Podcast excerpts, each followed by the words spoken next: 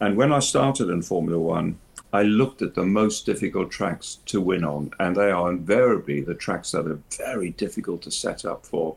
And there was Monaco, because Monaco's ridiculous. It's got it's got so many hairpin bends where all you want is mechanical grip and no downforce at all. Right. And then you've got the curve through the tunnel and that flat out chicane in those days where you need all the downforce. So you don't know whether to set the car up soft and mechanical for grip or to be stable through the tunnel. So that was a nightmare. Today's episode is brought to you in part by Off the Record. We love Off the Record. Of the seven people who work at Westside Collector Car Storage, two of them have used Off the Record in the last week. Off the Record connects you with a qualified legal representative, a lawyer, in the jurisdiction that you got a ticket in. When you get pulled over, you don't say nothing, you keep your mouth shut, you hear? Keep your mouth shut. Don't admit to anything. Take the ticket, call off the record. That's what you do. Off the record We'll then assign an attorney to fight that ticket on your behalf. You don't have to go to court. And odds are you don't even hear from the court once you send that ticket to off the record. They have an amazing success rate. I get DMs all the time from people on Instagram, emails from people who say they used off the record and they made that ticket go away. It's delightful. Their success rate is incredible. Their coverage for the United States is incredible. And if you go to offtherecord.com slash TST and make an account, or download the app, the Off the Record app, and use code TST10 on the Off the Record app. 10% off all legal services at least through the end of 2024. I don't see why this code wouldn't get renewed. We signed up with them for three years, but um, I'm sure the code will work past 2024 once we get there. But at least for now, this code TST10 on the Off the Record app or offtherecord.com slash TST is good for 10% off all legal services you book with Off the Record. Make the account now, save it in your phone. That way you know if you get pulled over, you know Off the Record's got your back. You don't have to panic. All right, folks, today we have a special treat. Professor Gordon Murray is calling us from his home in England, probably wearing an amazing Hawaiian shirt because that's what he does. He was one of our favorite guests last year in 2022, and uh, now he is here promoting the new T33 Spyder roofless version of his naturally aspirated V12 supercar from Gordon Murray Automotive. He will almost certainly tell us some incredible stories that will blow our minds. Let's thank him for his time and listen up to Gordon Murray on the Smoking Tire Podcast. We are live, sir. Thank you for joining us again. Pleasure, Matt. Pleasure. And uh, wow, uh, I haven't seen you. I saw you for like 45 seconds at Pebble Beach at the Quail, uh, where I got to see the T50 and T33 in person. And wow, stunners, those cars. They were just fantastic. Thank you. Uh, it was, uh, they were, um, not that I was surprised, but uh, they're quite petite. They're, they're rather small cars, which is in your the spirit of what you've done in the past. Yeah, absolutely. The um, we're all about the driving experience, and and the footprint uh, is is a big part of the footprint and the weight, of course. Sure, it's something that we we talk about a lot. The roads have not gotten any wider. The roads are the same in our country. They've been the same for the last fifty years. In your country, they've been the same for the last five hundred years. I think. yeah. And uh, but you're you know you're tall. Are you six foot? You're over six feet. You're uh, like I'm six foot. I'm six foot four. Yeah. Yeah. So so uh, a, a, tall man in a, in a, in a small car, it's a tough challenge, right? It is from a packaging point of view, but um, I always I obviously always make cars that I can fit in. Even something like the Light Car Company Rocket I did in '93. Um, I had one journalist in that. There was six eight. Oh, that's yeah. Well, that's see, that's good. I mean, that's I, I think it, it's important a that the uh, the the the 99th percentile of us of us drivers can fit in these cars. Um, there is, of course, a correlation between height and wealth, uh, ability to afford Gordon's cars uh, directly. um, but uh, ergonomically, um, do you kind of do you start from the inside out? in order to make yourself fit in those cars? Yeah, definitely. We um, we we don't operate like a normal OEM, like a normal manufacturer. at all in our design, uh, engineering, and development process. Where absolutely we turn that on its head. So typically, it's the marketing people and the accountants that decide on the next uh, model of a platform, and then the car is styled, and that's shown to the board and the shareholders and the public as some sort of show, and uh, and then the poor engineers have got to try and turn, turn it into something you can use. uh, we don't do that. We do a total parallel design activity. So we do um, this the packaging first before we even think about styling. I've already got the shape of the car I want and the ethos in my head anyway. Um, so I know what, what that's going to be. I mean, it's handy actually being doing the styling and the engineering because you've only got yourself to argue with. yeah, yeah, for sure. It's not it's not designed by committee. It's uh, designed Yeah. by by Gordon. So we the, That's why he's on the name of the company. Yeah. the, the, pack, the package is done first. So we, we, we get, and that of course includes ergonomics. It includes all the, um, we do early crash studies for making sure we've got head clearance on all the various crashes and stuff. We even do basic aerodynamics or what we call block models on CFD. And we make sure the car's um, manufacturable. And then we start styling. Oh. So we complete the other way around. Well, when you have a when you've got a three seater, right? Because you're you're the driver is in the center, you actually get a little more leg room there, right? Because the front wheel wells don't protrude into that space as much. When you've got the driver on the left side, or is the T33 left hand and right hand drive, or is it just left hand? Yeah, both. both yeah. Both. So either then you end up in a situation where you could have a sort of offset pedal box. How do you how do you work around that, or is that just a fact of life? So uh, a little bit of both again. It's um, the early cars from the 80s, the supercars were dreadful. You know, and when I rather rather in, infamously before I did the F1, I drove the current batch. You know, which was sort of F40 959 Porsche. Uh, the Bugatti Bugatti EB110, the XJ220 Jag, those sort of things, and the pedal offsets on those and things like Countach um, were just dreadful. I mean, they really were. And that is, you're absolutely right. That was the wheel arch intrusion. So very, very wide front tires, uh, encroaching on, on, on the on the pedal box. And one of the reasons I chose to do central driving position was to exorcise all the bad stuff. Uh, and uh, you can move the driver forward 10 inches, 250 millimeters, relative to a left or right front, uh, left or right hand drive uh, motor car. That's a lot. Yeah, that's a, that's a lot. ton.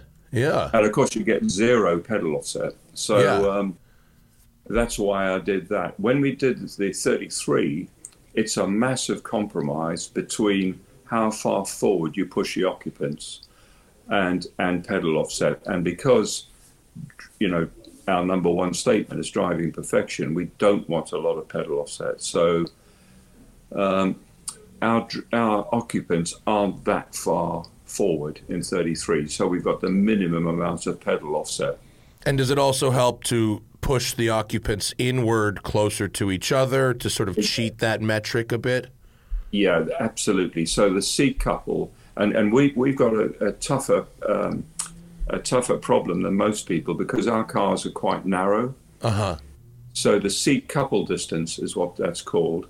Um, is relatively narrow, not quite Porsche 911, but getting on for that.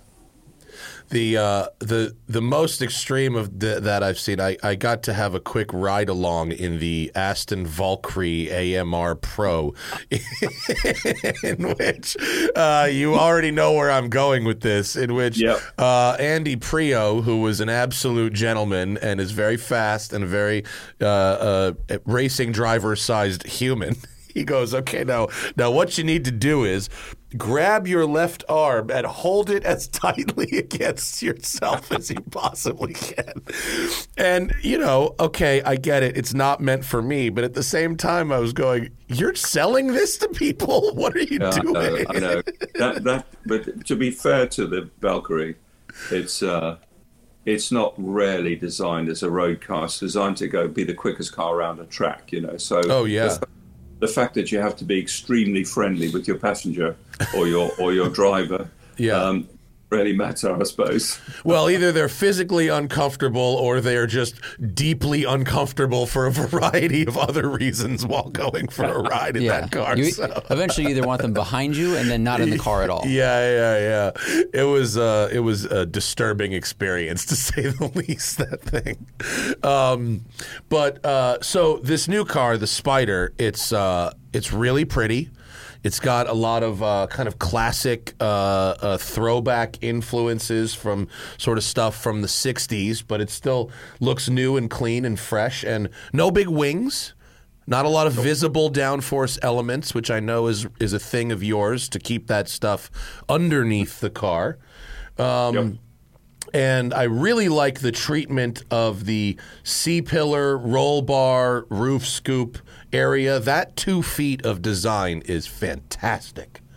Oh, thank you, Matt. Um, yeah, I, I'm not a great fan. Uh, 90% of the supercars, or actually even sports car spiders, do what I call the twin headrest treatment. So you have a bump- yes, the a double bump. hump. Yeah, exactly. Um, couple of camels, and and you have the, the problem Well, I, with those. I used to like it.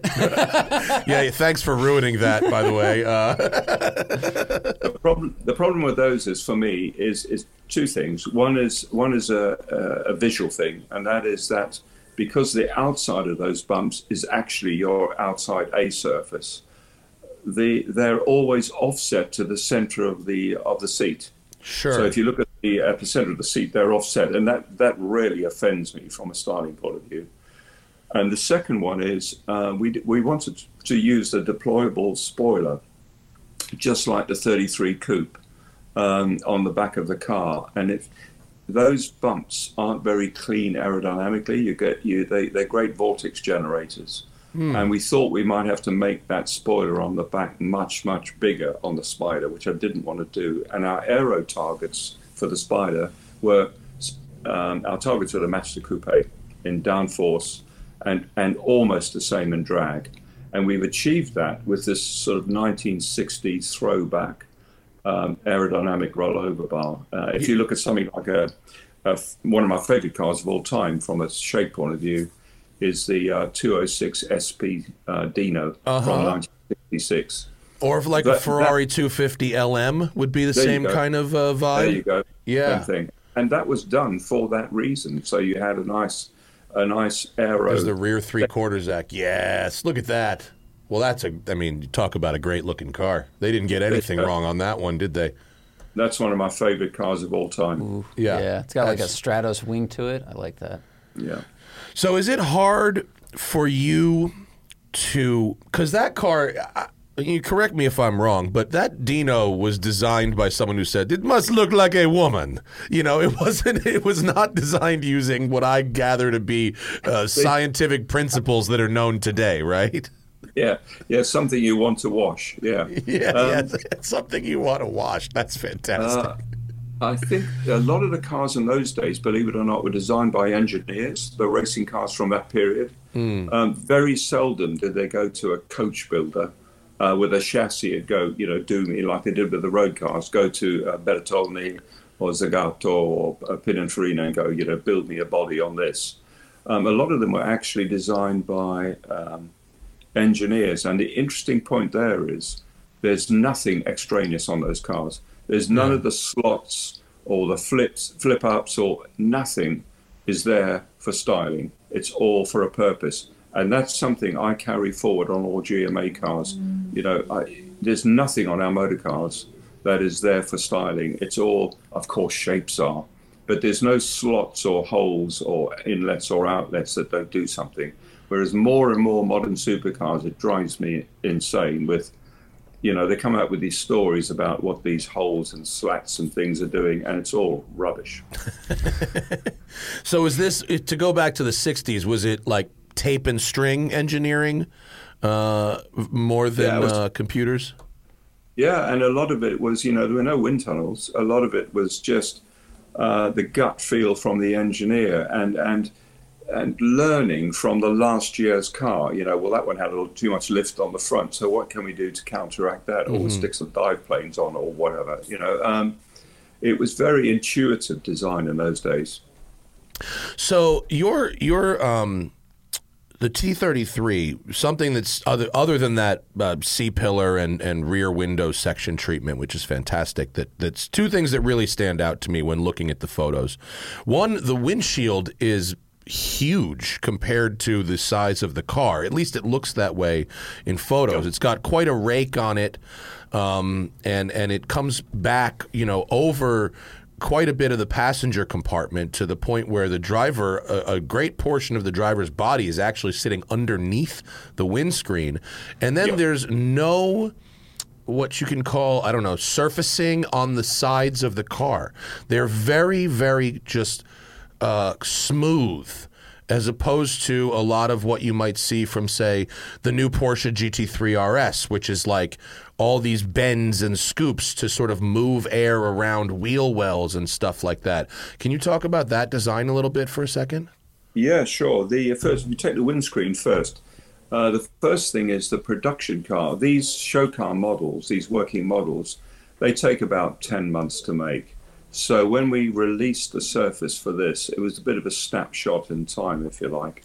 And uh, subsequently, we've done more work on the seating buck and the and the um, header rail, which is the back of the windscreen at the top, is uncomfortably close to your head when you're when you're getting in and out.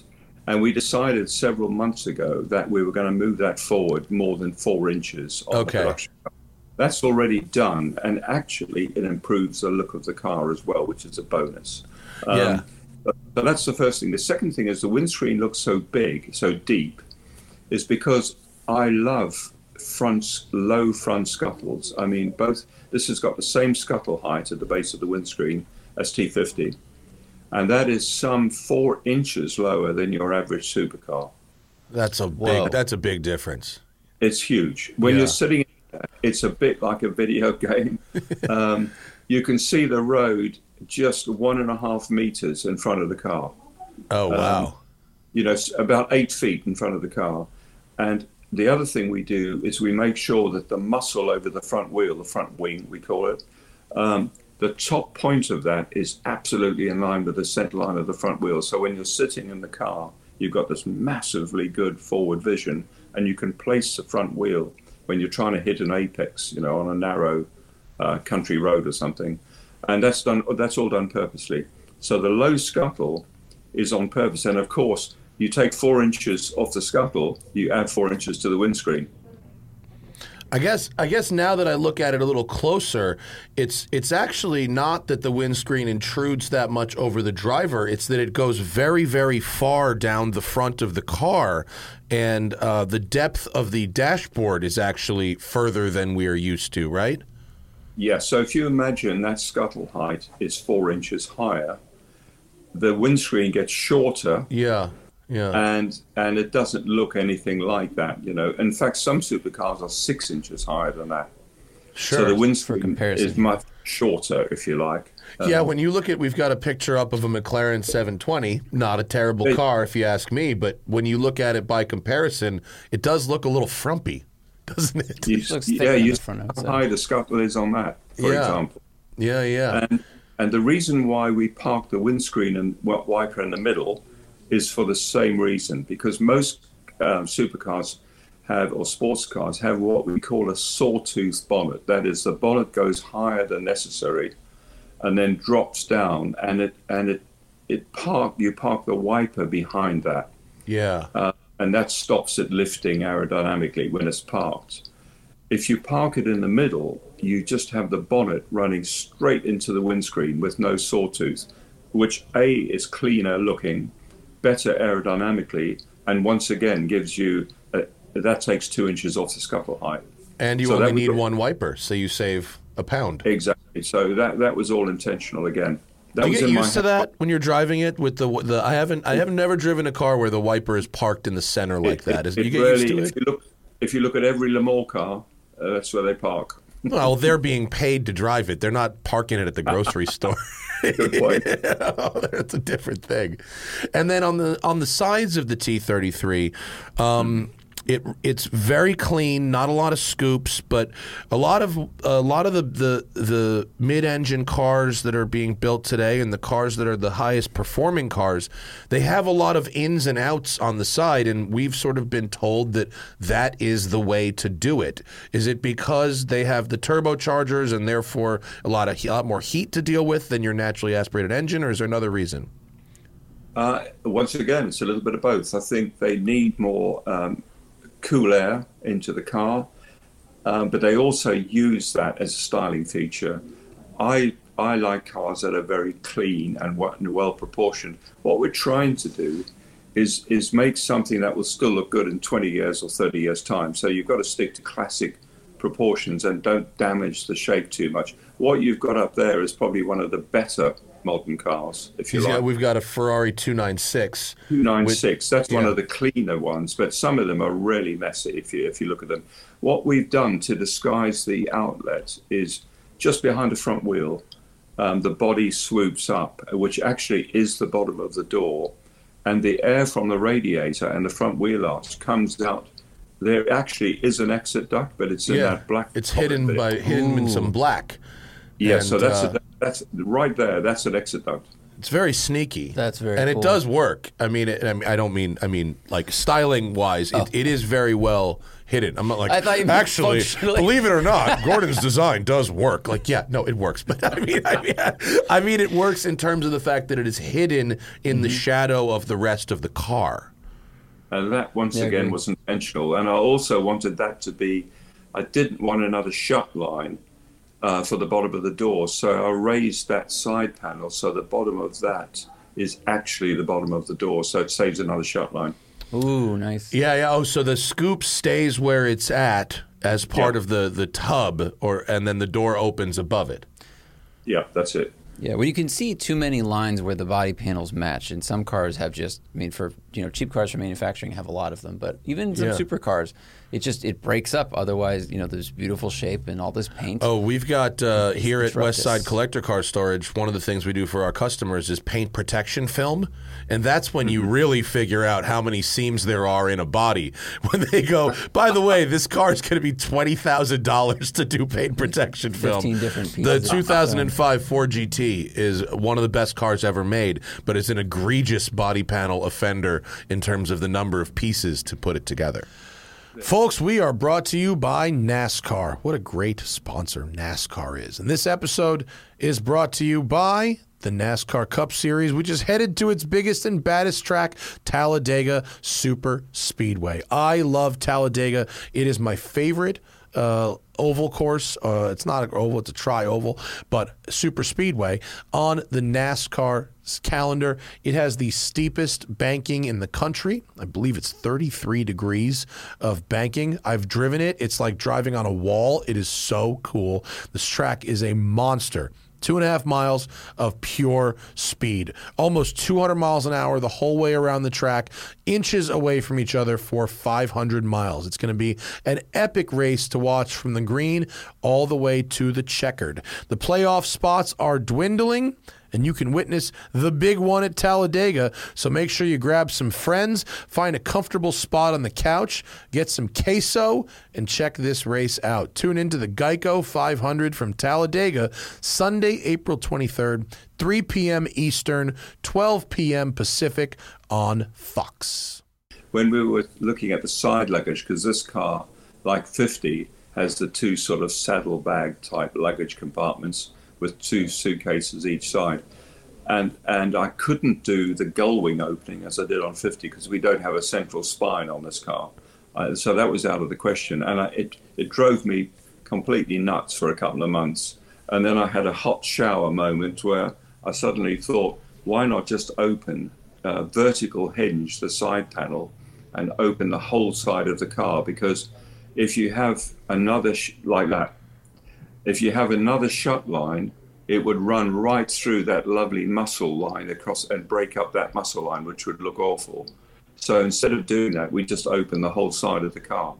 Now, this is a really interesting angle. Uh, I, I looked at this photo before, and it was extremely cool. the The rear three quarter haunches open on a hinge from the rear, and it almost looks like they're opening like a reverse uh, beetle wing. Is that accurate? I think close enough. That's it. And, That's and it. inside are the uh, are the luggage cases. Before you decided to do that, were, was that empty, vacuous space before, or what No, no, no. occupied that space before? No, no, that was intentional from day one. I just, I just put a big red cross through that bit of the car. None of the designers could put anything there because that was always going to be the luggage. Mm, 'Cause, mm-hmm. uh, uh, the problem with a lot of the spiders um, is you take the roof panels out, uh, supercar spiders, and you stick them in the front uh, luggage compartment, and Yeah. that's it. Yeah, And, and then you decide whether that's a best case scenario, by the way. you're, you're talking Yeah, yeah. about And then, and you, you got to choose between your underpants or your socks. right. Um, right. And on this, I was determined to have proper luggage beyond stowage of the of the carbon roof panels. And so we, we made that successful on the F1 and the T50 with the side panniers. It was just the opening. I just could not think of a way without introducing another shut line, which would have been awful.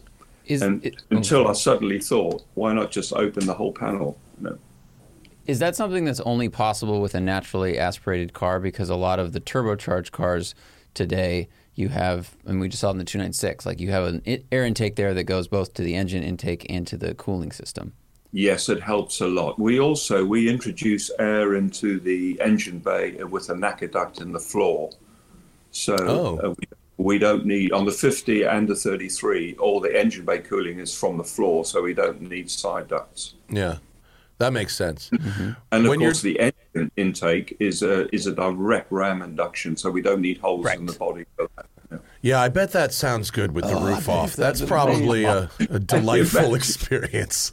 Can you imagine? I mean, if you want an immersive uh, supercar spider experience, is I promise you, it's not going to get any better than this because we drop the rear glass electronically, so you can bring the engine sound into the cockpit a bit through that, and then take the roof panels out, drop the side glass, and then on top of that, you've got 11,000 revs just above your um, right or left ear hole.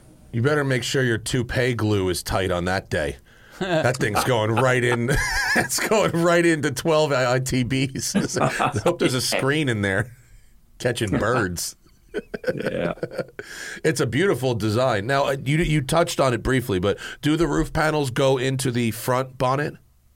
Yes, so we've got Okay. 150, 115 litres in the front and the roof panel stow there. Um, after that, there's not a lot of room for much more, to be honest, but you've got the four suitcases in the rear. Uh, Who's your you- luggage partner? Who makes who who helps with that luggage? Are you designing got- your own luggage? We, we design it ourselves and then it gets made through a British uh, luggage uh, company. Is it the same company that did the F1 back in the day?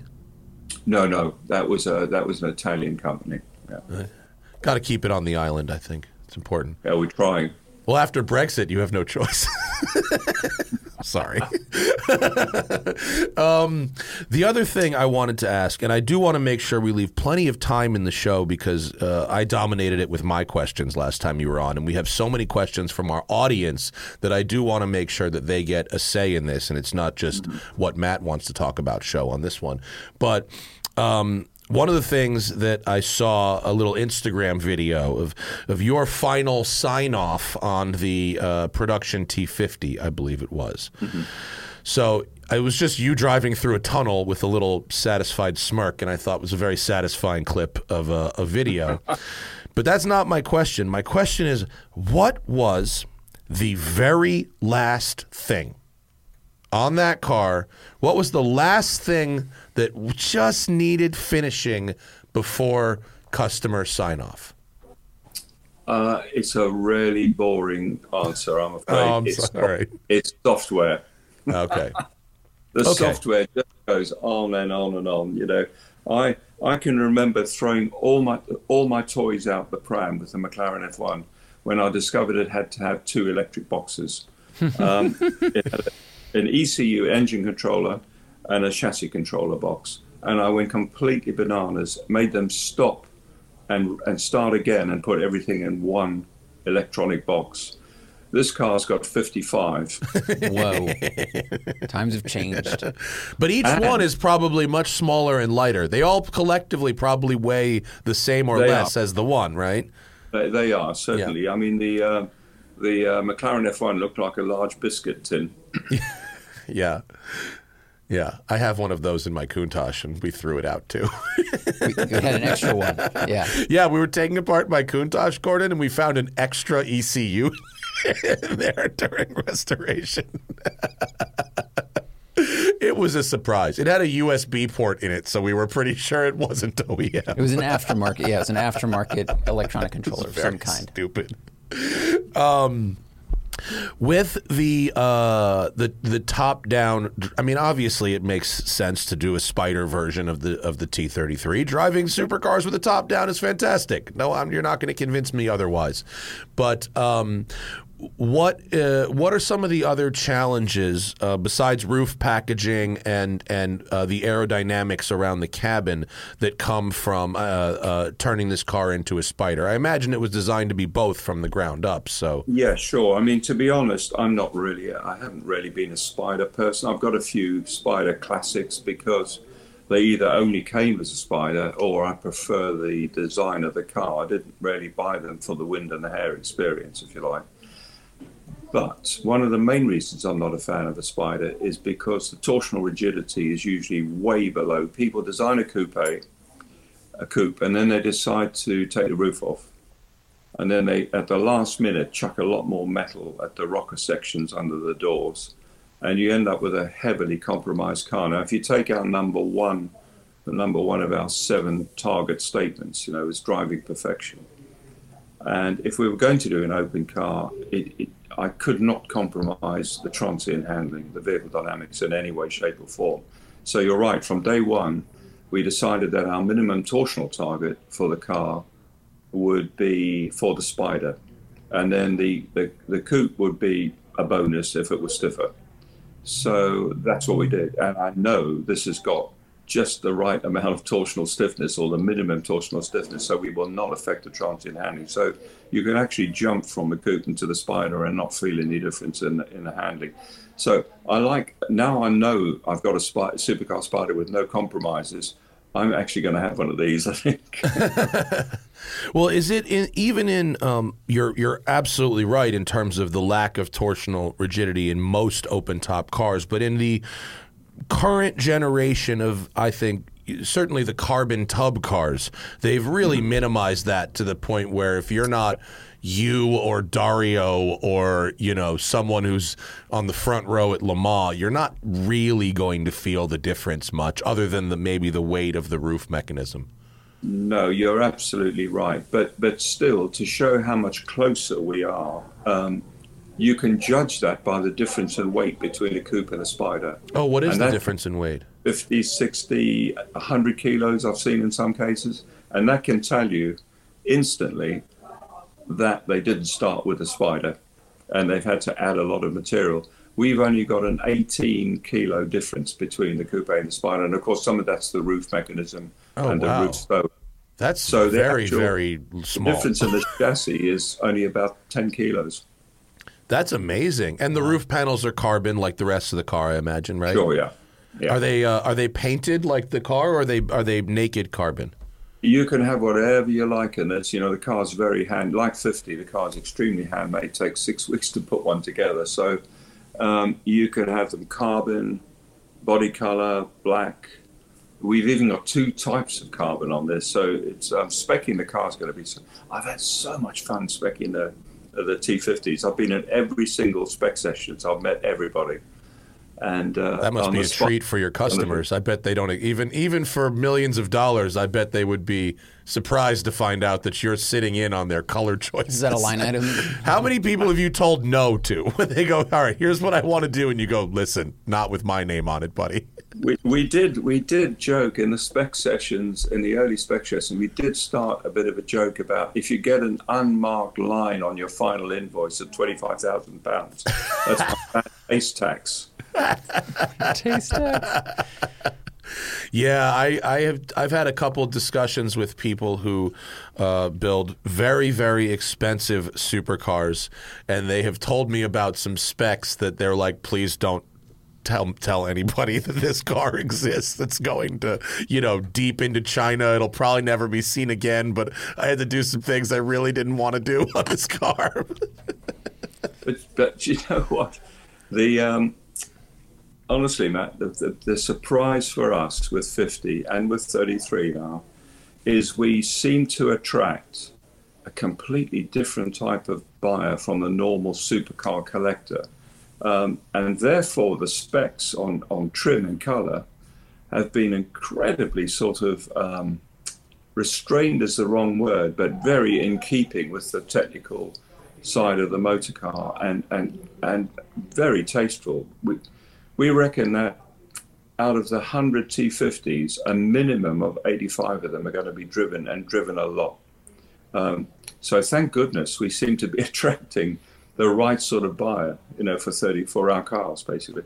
I wanted to ask something. I don't know if you can actually comment on this, but um, I watched another video. I think you were with Harry or Johnny Smith, uh, Harry Metcalf or Johnny Smith, and you said that you know the percentage of people that have already bought a T33 coupe have bought a Spider as well. I think it was like 40% or, some, or maybe higher. And my question is I understand why those buyers are like, I want to have both because like this thing's amazing. And money doesn't matter. And money doesn't matter. but is there is there any part of you that wishes these cars were able to be experienced by a larger number of people to kind of spread this gospel of driving yeah, perfection? I think the numbers you're talking about are people that have bought 50 that have bought 33 coupe. Oh, my, okay. It's, it's not anything near that between the coupe and the spider because that doesn't make sense really. Um, the people that have bought about a third of 50 owners bought a, a 33 coupe. And I think that makes sense because they are such different motor cars. You know, they are very, very. The, the, the T50 as we promised, is our Halo car, and we know we're going to do another one of those. It's the next F1. It's absolutely on the limit. Everything, the weight, the uh, the engine at twelve thousand four hundred, um, everything is absolutely on the on the ragged edge with T50. Whereas 33 was meant to be something that you could, if you only ever own one supercar, uh, from the point of view of practicality, good looking, best engine, blah blah blah that's what you could buy. So I can see the, the crossover between those two, but I, we haven't got anywhere near that crossover between the coupe and the spider. Okay, my mistake. That makes sense. Mm-hmm. The, ex, the the extreme uh, extreme and then the the usable. Right, you can get a little taste of the 50 every day. Yeah. Yeah. You know, the th- the three seater is great when you're sitting in there, but you don't, you know, you're not trying to climb in and out of that thing five times a day to, to, run errands. Yeah, that's a that's a real that's a real hey watch me now piece you know? That's true. Um, so when you say the the color and spec choices are in keeping with the car's sort of ethos does that mean we're, we're talking about sort of classic color combinations that you might find in a, a sports car from the 60s and not a more a more garish choice that uh, sort of yep. watch this craziness I can do now? Exactly that. Not a lot of bright colors a lot of very uh, technical colors uh, which complement the car. What what we did for people with 50, because um, we've got 6,000 standard colors. Um, 6,000 uh, standard colors. And then we can paint a sample on top of that, and we can mix. Who does six thousand not cover? what colors are left? So how do you come up did, with six thousand well, standard colors? I'm mantis, sorry, but you, if a mantis shrimp shows up because they can see more colors than we can. yeah. We didn't. We didn't. That's the paint company. They have six thousand standard colors. Oh, okay, okay. We painted very few cars with a standard color, funny enough. But what we did was we mixed our own. So we curated uh, a couple of months before people came in for the first spec sessions. Uh, we curated a, a, a nice little book, and to working with the colour and trim people in the studio, uh, colour and person, I beg your pardon, I don't want to sound too posh, you only got one, um, and myself and my creative director, we picked 22 colours we thought suited the car, and then 22 complementary interior uh, layouts and colors that were good with that color. And then we sent that out to everybody. So when they came in, at least most people had a starting point. Not that they picked one and went, I want that. They just Yeah. went, I'm going to start here. And then we work it up from there, you know, and it's it worked perfectly. That's fun. Did you ever see that? It was, just, it was just reshared recently on social media. There was a, a guide that Mercedes made in the 90s that showed exterior colors and interior colors. And it it it it checked boxes where where A complemented B very well, Oh. and there was like big red X's where it was like, "Don't choose these two. It Like a was- color guide. It was very funny, like how to avoid garish trash That's in kinda your new. S class. Yeah. it was really funny. Porsche obviously never repeated that that experiment. no, I've had so much fun meeting everybody, and uh, and you know, as I say, we just seem to attract a different sort of owner with uh, NGMA, which is brilliant. Do you think is it people that were teenagers when the F1 was doing its thing and now uh, want to be a part of that that legacy? Matt, if I could have, you know, if if I could have had a recording of exactly what you said, so many owners, because we've got, I think, nearly half our owners of T50 are are under 45. Oh, that's cool. Wow. Yeah, that's cool. which is brilliant, which is absolutely brilliant. And those people, almost to a person, said, "Teenager, F1 poster on the wall, started a business, got successful. By that time, F1s were fifteen million dollars, couldn't mm-hmm. afford one. This mm-hmm. is my F1." And Yeah. my reply to them is, "You've got a better car that'll be easier to run for an eighty-five percent discount." That's what I would say if I was buying one. Yeah. the exact statement. Of Sure. course. Yeah. And there's and there's uh, there's a lot of little little details in this car that can like that whole entire center Oh, uh, section where the shifter sits and those knobs. I mean, if you look at a photo of the F1's console, it's not exactly the same, but you could tell the same company made made both of those things. I love that Same there's philo- like no screens. Philosophy. Yeah. Philosophy, excuse me. Um, I mean, yeah, look I mean this that is so good. That that looks like it could have been, you know, the same kind of thing from '95, which is I say that in a in a good way. Yep. It's No, excellent. no. I've managed to get um, with with 50 and 33. I've managed to get another one of my rid of my another one of my pet hates. I got rid of touch screens Yes. um, on both of them, but I've also got rid of column stalks, which I find so exasperating on cars because you jump in another car and they do different things, you know, or the haptics are wrong or soggy, or you have to let go of the steering wheel to reach behind the wheel for a for a column stalk. So I've got rid of those altogether on this. It's interesting that that you uh, are so anti column stocks. I, I, I understand being anti touchscreens and an, being anti haptic because those are all just terrible. Um, but I'm, we're looking at the photograph of the steering wheel, and um, I am like I don't I don't particularly find column stocks uh, when they're done simply. Like McLaren does a very good job, I think, with their blinkers and wiper stalks. Um, but uh, but your steering wheel is very simple. There's a left blinker and a right blinker, and what looks like two either toggle switches or scrolly wheels. That's Um, Interesting, though, that you have chosen a four-spoke steering wheel as opposed to a three-spoke steering wheel. How did that come about? That came about purely with design because I don't like wheels that aren't round and I don't like wheels with a very thick grip. So our grip is very, very small, like a, more like a classic car. Uh, I don't like my, I mean, my Alpine A110, the steering wheel's so fat, I've got big hands and I can hardly get my hands around it. Um, so the only reason why we went for a flat bottom, it, it just helps you get in and out of the car a little bit. Uh, it, it it just makes it a little bit more easy. But with a three spoke wheel, what offends me, and it did on the 50 to start with, is that the, the spoke doesn't land anywhere near, from a structural point of view, the change in direction from round to flat. And I've always thought a four spoke wheel where you stiffen the wheel at the change of direction would make much more sense. So we've been able to make this wheel about 200 grams lighter. Oh, really? Even with the uh, extra spoke? How about that? Yeah, but the the uh, I think the F1 wheel is 850 grams, and I think this is about 700 or something. Oh wow! Even with the uh, with the electronics and stuff in it, which the F1 wheel, of course, Yeah. does not have. Yeah. How interesting! What is the diameter of that wheel, if you know offhand, which I'm sure you do. Good question. Uh, I think it's three. Oh, it's such a long time ago. I think Stumped it's him. We got him. 350, maybe. 350 is good. That's a that's a that's a good number. I It's, like that. it's not a terribly small wheel. Well, that's okay as long as it fits the rest of the uh, of the of the uh, cockpit. It's fine. Well, it's, uh, we couldn't go too small because the T50's got manual steering. Oh, right.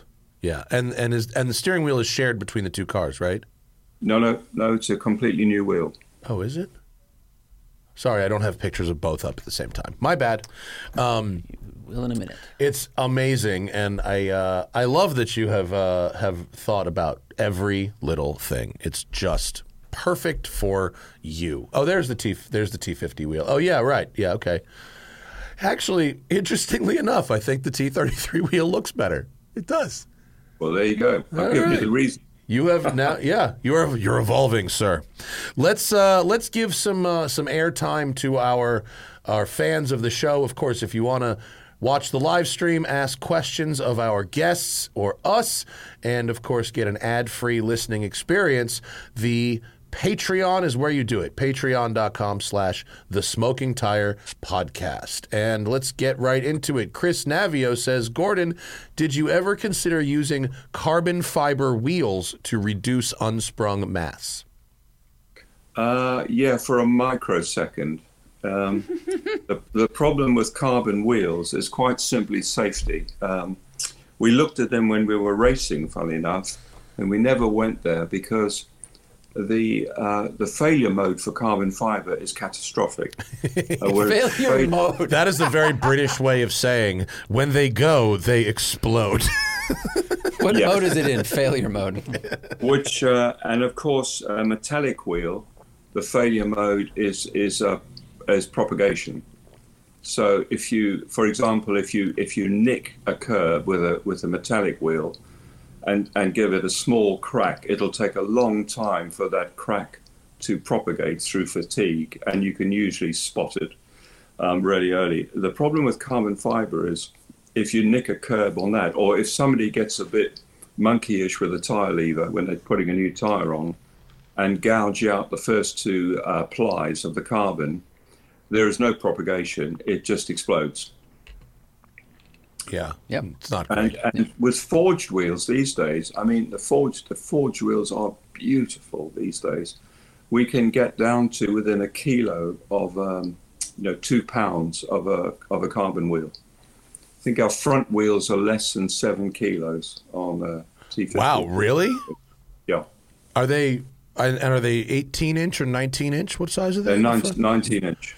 That is really light for a 19 inch wheel. That's amazing. Very, very cool. Um, I like this one. Ted Theo Logan says, uh, I'm curious what Gordon thinks of the design of the C8 Corvette. Have you seen the current uh, Corvette much in person? Oh, is that the the rear engine one? The yeah, the mid-engine car. Uh, Yeah. It is uh, v- selling very well here in America. They're all over the place, and they I- are quite nice to drive as well. Yeah, I've always been a great fan of Corvettes. I think I think the the value for money for a sports car experience, and I, I'm not just talking about bang for buck. I'm talking about the fact that they've got really interesting aluminium chassis. Um, it's not just some, you know, production chassis that you put a sexy body on. Uh, they, they, they're designed right from scratch, and they've got some really interesting materials and technology in them. And going right back to the early mid 50s Corvettes, you know, it was a huge toss up when I was a lot younger. I loved the uh, 55, 56, 57 T Bird and the early, I beg your pardon, the mid to late 50s Corvettes up to about 61. I love those cars. And it was a real toss up which one I bought, and the T Bird won in the end. And I've still got the 57 T Bird. Do you? Yeah. Is it a is it a cruiser spec car or is it a high performance? Uh, No, no, well, you wouldn't want high performance because it takes four miles to stop. That's, those those first generation Thunderbirds are very very pretty, and I they're much it. I- smaller in person than they photograph. You know what? It's it's shorter, narrower, and lighter than a three series BMW. Yeah. And they came. If you ever saw, I don't know if they made it over to the UK, but you could have gotten them with a uh, factory supercharger back in the day. Oh yeah, yeah, that's Paxton right. Yeah. supercharged mine's, version. A, mine's a normal one, but without without the Continental kit on the back. I drive it to Goodwood sometimes f- for fun. That's probably uh, a novelty for them. Mm-hmm. bet they, uh, they they probably don't see a lot of T-birds over there, except for the couple like crazy race car ones that are going for the members meeting. Uh, let's see. Uh, Christian says, Gordon, what is your favorite slow car to drive fast? And are there any sports cars at the affordable affordable end of the spectrum that you really enjoy? Uh, the favourite slow car to drive fast is easy. It's one of my classic car collections. I've got an original 1959 Austin Healey Frog Eye Sprite. I think you call them Bug Eyes, mm-hmm. right? We do And call them bug eyes on this side, yeah. Yeah, yeah. So, um, and unlike most people, I haven't put the 1275 motor in it. I haven't put disc brakes on the front. I haven't done all the mods. It's absolutely bog standard, and it's um, the 950 43 horsepower engine.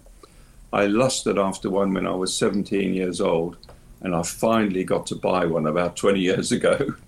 And I drive it to work, and it just oversteers everywhere.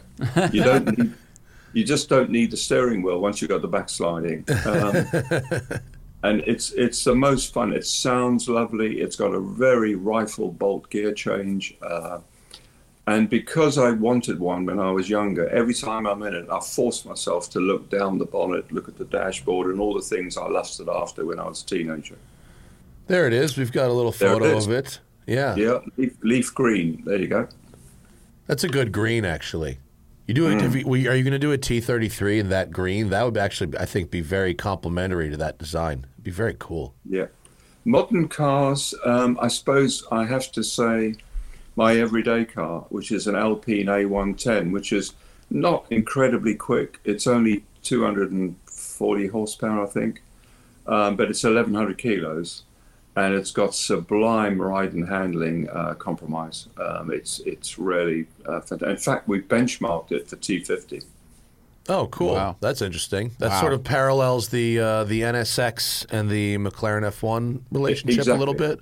You, you just made Exactly. Mr. Twig very, very happy, I think. I'm sure you guys are friends, but the, guy- the guy that led that team Yeah. probably is very happy right now. Do you have do you have uh, do you own or are you at all interested in luxury cars or is it is there do you have a Range Rover in the collection somewhere or anything like that or is it all lightweight sports cars?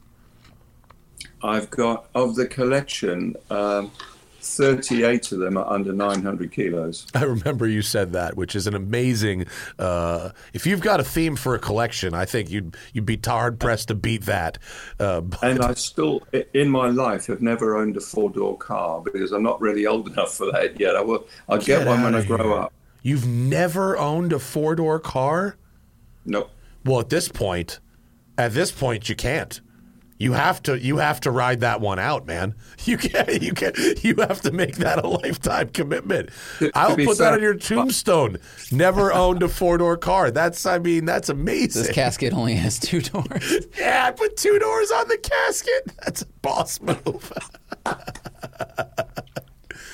You've owned more cars with three seats than with four doors. That's see, that's with cars with an odd number of seats would be another exceptional theme for a collection. Small Either collection, one or probably. three only. Uh, Mr. Nailhead says, "What is the scariest race car ever, in your opinion?" that I've driven. Do you think, or Uh, you could give us two answers: one that you've driven, and one that you've witnessed being driven. Maybe. Uh, I, there was some. uh, It's really awkward to name names, uh, but when I in the seventies, there were several newcomers into the Formula One scene where, who obviously looked at it and thought anybody, you know, the DFV, the u- ubiquitous DFV engine, you can just go and buy one off the shelf. You buy a Hewland gearbox. Anybody can design a Formula One car. And my goodness, there were some terrible cars out there. Um, I've spoken to drivers who have driven them, and they were they were literally terrifying. I've luckily not not driven. Uh, I've only driven my own Formula One cars. I drove every single Formula One car until I made them too small for me to fit in in 1979. Um, but uh, I've seen plenty of Formula One cars out there that were absolutely dreadful.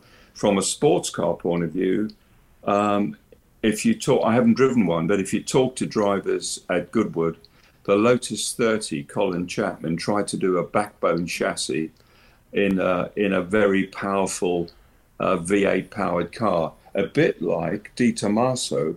He did the, the, the beautiful little Vallelunga, I've got one, uh, which was the first rear engine, mid rear engine backbone chassis car. And then he did the Mangusta and put Yeah. a V8 in it, and it completely, I mean, the chassis was just not up to it. Everyone I know who's driven a Mangusta is like, looks great. Don't get anywhere near it. Just park it and look at it. There you go. so Colin Chapman, my hero, decided to do a V8 powered sports car with a backbone chassis, and all the drivers say it was abs- it had a mind of its own. And then he did a Lotus 40, which was the same concept. And when you speak to the, the guys that have driven that, you say, well, you know, what's a Lotus 40 like? They say it's a Lotus 30 with 10 more mistakes. You uh, you did you uh, have a lot of uh, good moments with Colin Chapman personally? I did when I got accepted into the fold. And for the first two and a half years, I didn't get even an eye an eye long sort of glance in the pit lane when I went past because I was 23 year old new kid on the block in Formula One.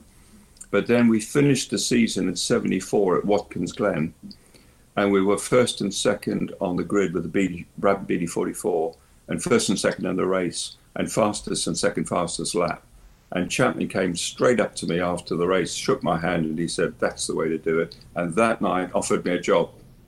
Oh wow, well that's a surreal day at the office. That's crazy. Was there was there a moment or uh, a series of them, I guess, that led to him trusting you and, and respecting you that way, or was he just like caught up in the celebration and you know was just in a great mood? No, I think I think he'd looked at the car because the 44 was quite a radical motor car. You know, it was the first car to have rising rate suspension. It was a triangular monocoque. Aerodynamically, it was very different. It had crude ground effect. It had a dry Yeah. first car with a dry sump gearbox. It was the first car to attach the rear suspension directly to the motor. Uh, had a lot of firsts. And it's a very cool looking car. It's very unique design. We've got a photo of it up uh, up right now, and it's a really funky, different kind of looking car. so much smaller than F1 cars today. And, Yeah. and you can you can almost see the driver's waist. Like you can see where their their waist would bend so their legs go out in front of them. And today you barely can see the top of their helmet. Yeah. Uh, looks like Niki Lauda's Ferrari too. We were at uh, the Long Beach Grand Prix this past weekend, Gordon, and there was a, a vintage F1 race uh, right before the IndyCar race. And listening to those cars uh, in the streets of Long Beach was uh, pretty epic. They make Wow, yeah. quite quite the noise. Our friend Patrick Long won, which is which is great. Very talented racing driver. Uh, let's see, what do we have here? Okay. Oh, this is a good one. Sarang Singh said uh, Niki Lauda wrote about the old, old Rio track as one of the hardest to drive and set a car up for in the ground effect era due to the centrifugal force acting on the car. Uh, in your time as a designer and a track side, are there any specific tracks that you felt were very hard to set up a car for? That's interesting. Uh, ab- absolutely, yes. I mean, it's um, because, of course, in the old days, uh, 70s and even early 80s, pre telemetry, you had to literally kneel down next to the driver and later on plug in or just shout and uh, get the feedback from the driver. And then I was the one that directed the mechanics on the car to, you know, change the springs the right height or whatever to go faster. And when I started in Formula One, I looked at the most difficult tracks to win on, and they are invariably the tracks that are very difficult to set up for. And there was Monaco, because Monaco's ridiculous. It's got it's got so many hairpin bends where all you want is mechanical grip and no downforce at all. Right. And then you've got the curve through the tunnel and that flat out chicane in those days where you need all the downforce. So you don't know whether to set the car up soft and mechanical for grip or to be stable through the tunnel. So that was a nightmare. The other one was Nürburgring, uh, the, the proper Nürburgring, uh, the old one, the Nordschleife. Yeah. And that one, it had three places where the car took off and flew for over 150 feet through the There's air. some really iconic photographs from from that Yeah. uh, from those races. Yeah, yeah. And the problem with that is, if you and and those three places were flat. So if if the car stayed stable in the air, you didn't have to lift before you took off. And it, we found that if you compromised the the uh, the car on the setup, so that it you could go flat through that, and you then compromised the damper settings for the rest and the aero settings for the rest of the lap, it was still quicker to do that. So we used to reverse the damper settings so the car didn't spring up in the air. So we used to run much more bump settings and less rebound on the damper. And we used to set the car up on the wings so it would stay flat in the air and not start tipping up or tipping down. And and that was quicker. so that was another one. And then there was Spa, which is just the most amazing, the Spa Francorchamps um, circuit, just the most amazing, fast and slow setup, and, and to get the car stable and flat through Eau Rouge in those days. And then the last one, funny enough, was Interlagos, which was unbelievably difficult because it was one of the bumpiest circuits on the planet. And when you had a lot of downforce, particularly under the car, it was very difficult to get the car sta- on a stable enough platform without going too stiff. And then it had the world's longest high-speed corner. It had Curva de Sol. Uh, this is the original Interlagos, not the Mickey Mouse one I got now. Um, and it was a proper racetrack, you know, and, and it was so difficult to set up for the Curva de and to keep the high-speed downforce consistent and the bumps and the slower stuff. And when I started as a kid, I thought to be a proper designer, you've got to win Monaco, Spa, Interlagos, and uh, Francorchamps. And wh- I with the finally same with the same car or just across a no, career? no, no, across just, career. just win them. And I finally did get to win them all. That's like uh, that is a it's like a good like personal uh, what we'd call a triple crown here. Uh, it's like a horse racing term uh, in the states, but yeah, that's uh, that's cool. Uh, it's a, that's a great bit of uh, of insight. With Monaco has. You know now. Now when we watch Monaco, uh, I've I've been to that that race in person, and it's it's quite an interesting scene. And it's if you're a Formula One fan, it is worth it to find the time and the money to go just to to see it. Um, but the race itself, it's very tough to pass. All the pa- a lot of the passing happens in the pits. Is that as the cars have gotten bigger and take physically taken up more of the track? Um, is that different than what it was like in the 70s where the cars were a little smaller and or has it always been that way? No, it's it's everything. Overtaking everywhere has got more difficult because of the the footprint of the car for sure. Yeah. But also the amount of downforce. So the braking, uh, the braking point is much nearer the entrance to the corner. So there's less opportunity to overtake. That's true everywhere, not just Monaco. Um, but the footprint is probably more of a of a deciding factor on the overtaking than anywhere else because Monaco they've never been able to widen the circuit. Right. So it's it's really narrow. If you get two modern Formula One, cars, uh, you know, next to each other, that's the whole width of the track. You can't get a fag packet, you know, between the two of them. No parallels to road cars there at all. None that I can see. No, Uh, Brendan says, uh, "Is there anything you wish you could incorporate into the T50, but were unable to through packaging, emissions controls, price restrictions, etc.? Any wish list items that just couldn't get into the car?" no. Well, that's good. That's why they're sold out. um, uh, let's see. Kevin McCann says, "Can you say who will get the first T50 off the production line?" I, I I wish I could, but we, we can't really talk about um, owners, unfortunately. But, I um, understand. It's somebody. It's somewhere pretty close to where you guys are. Oh, good. Hopefully, we'll see it. One of them is in this room. It's me, you guys. I got. I have to something to tell you. I've been saving my pennies.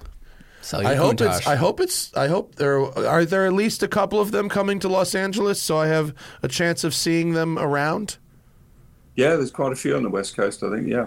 I was up at uh, Bruce Canepa's recently, and he showed me uh, one of your engines on a stand at his shop, and I imagine at least a couple of them will pass through old Bruce's place, probably with a hundred percent markup. Yeah. No, the the engine's a work of art, isn't it? It's a really lovely thing. Yeah. It sounds great on video. I can't wait to hear it uh, to hear it in person. Uh, do we have? Let's see if uh, let's see if we had a bunch other that were very wordy, and I don't want to. Okay, hang on. Is there? Okay, a couple people ask variations, and we touched on this last time you joined us, but we'll we'll just go through it again.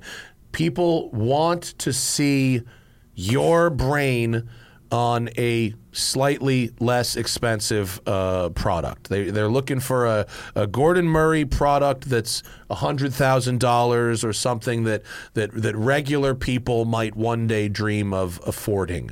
And you touched on it last time we spoke, but uh, any other thoughts on that? Yeah, well, we got that close. Everybody did. Uh, we got very, very close to having it. We worked with Yamaha for several years, um, and they decided they wanted to go four wheels, and they decided they wanted to use iStream, which is our lightweight manufacturing uh, with composite panels, lightweight manufacturing system. And we did uh, a two-seater electric city car for them, the T26, which was a lovely little thing to drive. We were a bit ahead of its time, perhaps, but and then we did the the one everybody here was interested in was T40, which was a two-seater sports car, about the same size as a Lotus Elise, just a little bit longer than a Lotus Elise, 840 kilos. It had a one-liter three-cylinder Ford EcoBoost engine, 125 horsepower. It had masses of luggage space, air conditioning, and lots of a really nice driver-focused cockpit and that was probably eight or nine years ago. And that could have sold, the base model would sell for £27,000. Oh, that would have been awesome. And been the souped up one, the, the G&D version uh, with a more powerful engine was about £33,000. And that was, uh, you know, a Lotus Elise on steroids. Uh, it was fantastic, but everyday usable. It had proper upholstery, um, you know, aircon, proper heater that worked and everything, and a lot of luggage space. And we got, we built several prototypes, uh, and they had a president change or top end management change, and he suddenly went, "We're not doing four wheels," and that was it. incredibly unfortunate. Did you keep? Did you sneak away a prototype for yourself to play with? I would play have with? loved to. They took them all back to Japan, but Oh, uh, that's so unfortunate. I, I did say to Yamaha, you know, we were only about, I think, 80 people in those days. And I said, if you give us a good uh, lease deal on these, there'll be 40 of them outside of the car park. yeah, yeah. No, that would have been cool. And Yamaha, that you know, they do some cool stuff with engines. Yeah. I mean, even even in otherwise mundane cars. Did you guys in in the UK? Did you ever get the Taurus SHO? Do you, do you know what don't that think it- is? no. The, uh, the it was a Ford Taurus, otherwise fairly mundane car, with a, a sporty suspension and a Yamaha uh, six-cylinder engine with a beautiful intake runner uh, set up and a manual gearbox. And it actually made it made a really nice sound, and they drove really good. And they're sort of uh, cult classics uh, over here. Very hard to find one that's not completely, you know, beat to crap. Show Gordon Yeah, I the mean- uh, the intake runner, and this is in a this is in a, uh, of of an otherwise very mundane car, and look how mm-hmm. pretty this intake is in a Ford Taurus. Well, they, uh, they've done some lovely motors, you know. They did the, you know, the original Toyota 2000 GT, which are now very collectible. Mm-hmm. yeah, yeah. That's a Yamaha motor. Um, the Lexus LFA Oh yeah, V10, yep, that's yep. a Yamaha motor. That's and the that's V8 the best. The, the V8 and the Volvo is also a Yamaha motor as Yes, well. Yes, it is. It actually has an intake runner set up, kind of like that Taurus SHO. If you take the plastic thing off, yeah, yeah. There's that great meme that's like, guy walks into a piano store. and He's like, I need a piano, and Yamaha's like, yes. He's like, strangely enough, I also need a motorcycle. The guy's like, you're not gonna believe this. And I also need a V10 engine for my supercar. Great. Oh, Um, and an outboard outboard motor for my boat. Yeah. They Right. were. I. I. Uh, uh, my father has a, a boat, a twenty, a twenty-six foot or twenty-eight foot Boston whaler that had two of those Yamaha engines in them, and they were that Yamaha four-stroke offshore engine was a total game changer in the boating world. Amazing engines. I've got an amphibious boat at our house in Scotland. Uh, I'm I'm sorry, tomorrow. amphibious. Amphibious boat, yeah, and it's got a, a Yamaha 150 Yamaha um, on the back, and it's just fantastic. When you say amphibious, Isn't you mean you just amphibious? you you no amphibious means land and sea, right? You dri- it can drive on land Yeah. somehow. Yeah, I built a new house. Um, I, d- I design houses as well, by the way. Uh, I built a new house in up in Scotland, makes all its own energy on a beach, and I've got a. I don't know whether you call it a boathouse or a garage, but I've got a. I built a thing right on the beach because we've got 20 foot tides there, Uh-huh. and uh, you just drive. It's got an electric door, and I load everybody. It takes nine people. Load everybody in the boat, and you just drive out into the sea, and then pull the wheels up, and off you go. What It's, what called, is it's this? called sea legs. sea legs? Sea legs. That's actually a great name. I love when things have just great names like that. Oh, look at that. It's like, oh wow, how cool. It's got like ATV wheels on it. There you go. Oh wow, that's rad. Holy moly. I actually went to Scotland last year on a vacation and had the best time. It was so beautiful and the people were so nice. I love And, it up uh, there. We were in Braemar. It was fantastic. Um, good roads too for a Gordon Murray T33 if you happen to have one of those. Oh, the sea legs thing, that's pretty cool. I wanted to uh, to go back to the cheap sports car thing. I imagine that today that would put you in the hard um, situation where you have to remain a small manufacturer for all the new emissions could regulations, never, right? We could never do that. We're just Yeah. not set up to, um, you know, uh, our cars take six weeks to put together. You know, we're, we're but uh, what we did was design it, develop it, and engineer it for Yamaha, and Got they it. would have manufactured. They were going to manufacture it in Europe. So maybe that, That would would have been cool. That and you just you take out that EcoBoost motor and put in a Yamaha like liter bike engine, Mm-hmm. revs to twelve or something. It'd be insane.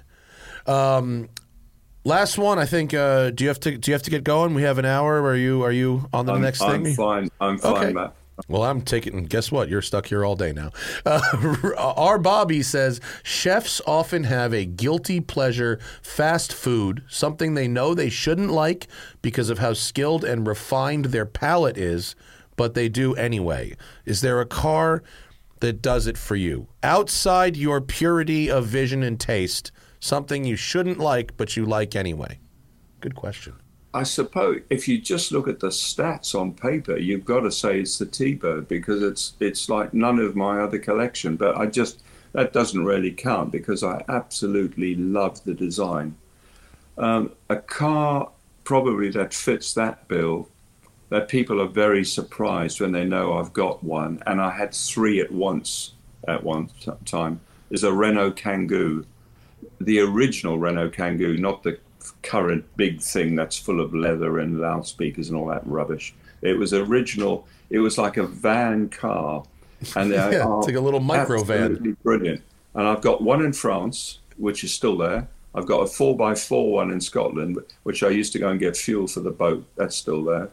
And I had until recently. That's that's it. Um, until recently, I had one in England. So I had three of them at one stage.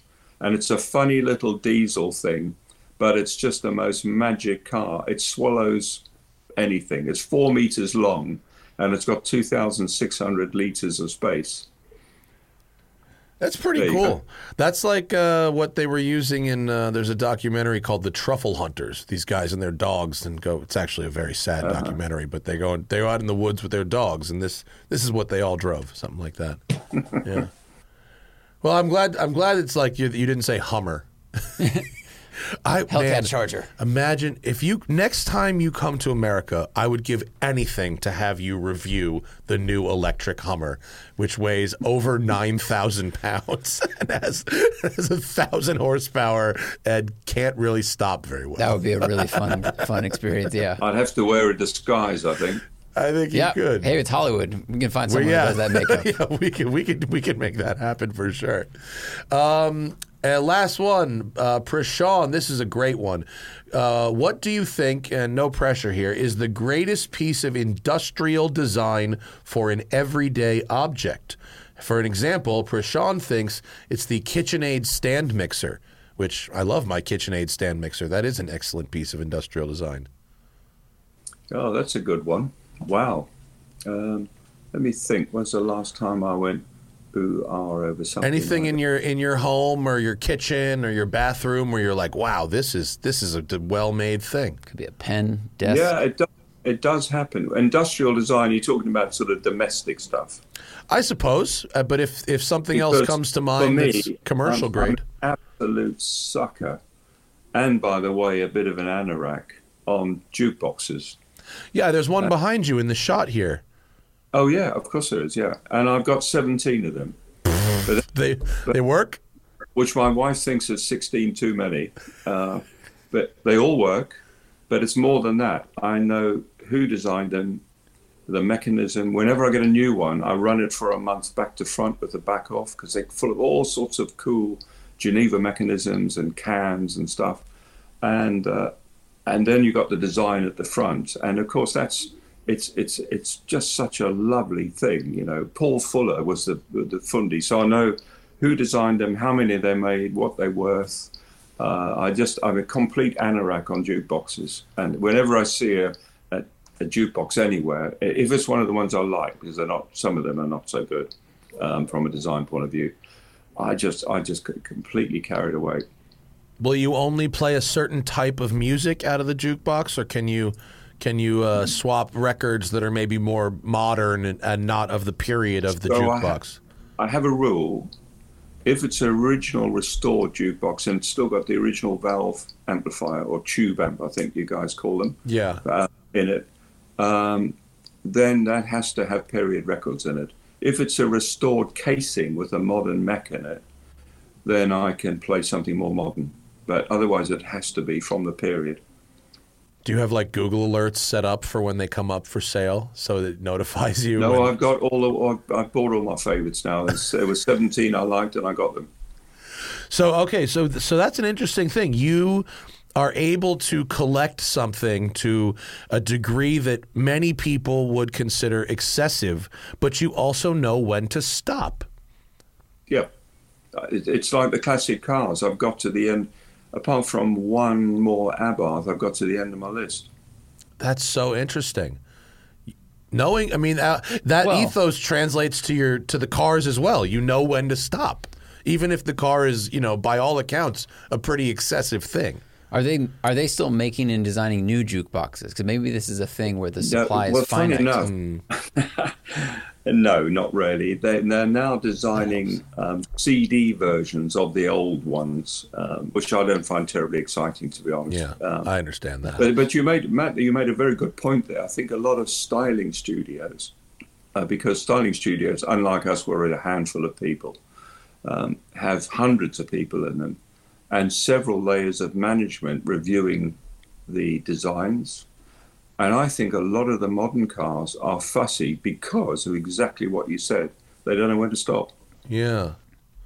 Very interesting.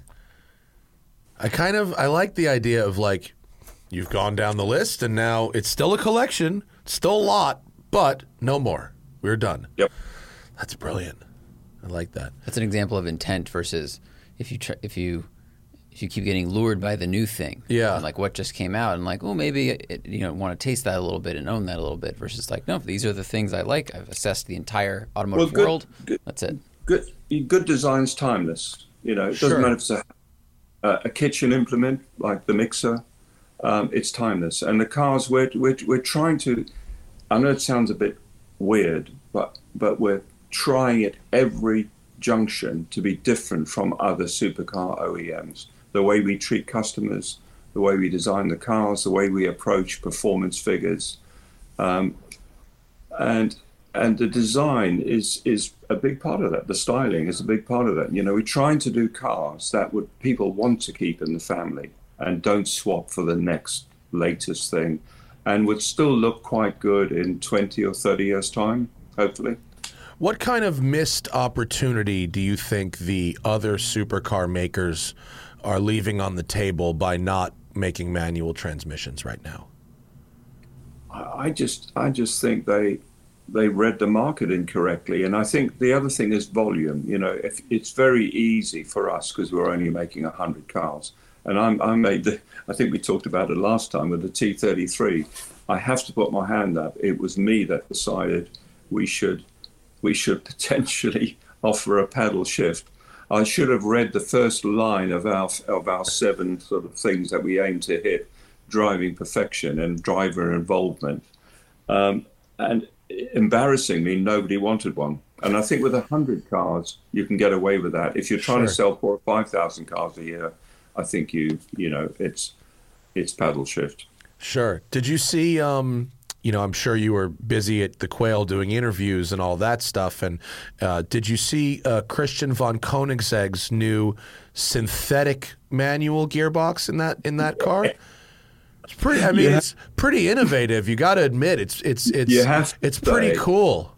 If you put aside the fact that it isn't really a manual gearbox, um, of course, but it's it's technically brilliant. Yeah, it's absolutely. When you see the amount of, I said to him, you know, I did a, a, a Top Gear thing with him recently, and I said to him, my God, the amount of development work and software development for, to make that work properly and feel like a manual must be horrendous. Of course, it isn't a manual gearbox, but but doesn't it doesn't matter. It's very clever what he's done. In order to, when I saw him right right before I saw you in August, he goes, "You got to see this thing I'm doing," and it's and he showed me, and I was like, "Well, you're completely out of your mind." And he goes, "No, but watch this," and he started the car, he put it into manual mode, put it in first gear on the stand, mind you. You know, the car's mm-hmm. parked in the stand, and then dumps the clutch and stalls it. He goes, "You, you can stall it." And he was so excited that he had built this synthetic manual that was still stallable. Um, and that programmed was the flaw. In, he programmed, or, yeah, or the, the, ability to error. Yeah, yeah, and that was so funky. And then, and then the other thing is the the fact that it's a nine-speed gearbox, and sport and race modes use different ratios from those nine speeds. They choose an optimized sixth. I just think if you're gonna do something like that, he has certainly figured out a way to make jaded folks like myself go, "Oh my God, you're just insane." yes. That's uh yeah that was that was something that really blew my mind. What did you is it what else is there anything else in the in the greater uh, supercar world that's really impressing you right now? Maybe what what Rimac is doing with their electric cars or or anything oh, like that? Yeah, I mean I think he's one of the most clever guys on the planet, uh, Mate Rimac. I've got a lot of respect for him. Um, whether I, I but I don't fully agree with the fact we're ready for a full electric supercar yet. I don't think the time is there. I think we need the next level of battery technology. I think we need to get down to to call it a proper supercar. It's it's um, they are unbelievable in a straight line. They really yeah. are. But um, from a vehicle dynamics point of view, I think we need to get electric supercars down to under the 1500 kilo mark really before we start getting serious about it. Yeah. But I do really uh, respect what the what the guy's done. You know, it's um, uh, he's he's probably the best out there when it comes to that sort of thing. Did you get to have a go in the Nevera? Did you go out and no, no, I, I haven't. No, uh, well, it's not really my bag to be honest. Um, it's not. I, I, totally understand, but if you do get the opportunity, I ran an mm. eight. I ran an eight second quarter mile on the street. I mean, it's not. It's not like it's. It's. It, it will. It will suck your eyeballs into the back of your head, and that's fun. I've driven. I've driven a Tesla S, and that's amazingly entertaining in a straight line. But after half an hour, yeah, you just have a headache. Maybe not so much. I get it. I'm I'm I'm with you when when this with the sports cars, the weight, the the shifting, the revs. Uh, my priorities are are in line with yours, but but still, it's uh, Running eights on the street is uh, worthy of, of a certain amount of respect, uh, for Oh sure. no, no, absolutely. Yeah. As I said, you know, it's got massive respect from me. Yeah. But whether it's the right sort of vehicle for my for me personally, don't think so. well, it's not going to be number 39 in the collection, that's for sure. No. No. Well, it has uh, again been such a treat to have you on the show. Thank you for sharing your time. The car looks amazing. One day, please, can I drive one for like 10 minutes? You you you're going to have to because that engine. Forget whether it's 50 or 33. It really makes no difference. You know, when we started this with Cosworth uh, four years ago, um, we hoped, and I didn't say it was. I said we hoped this would be the best road car engine so far. Now that I've driven 50 a lot, I can absolutely categorically state it is the best road engine I've ever driven, and by a long, long way. It's just the torque, not so much the revs, funny enough, and the sound, those are brilliant, but the torque delivery is just unreal.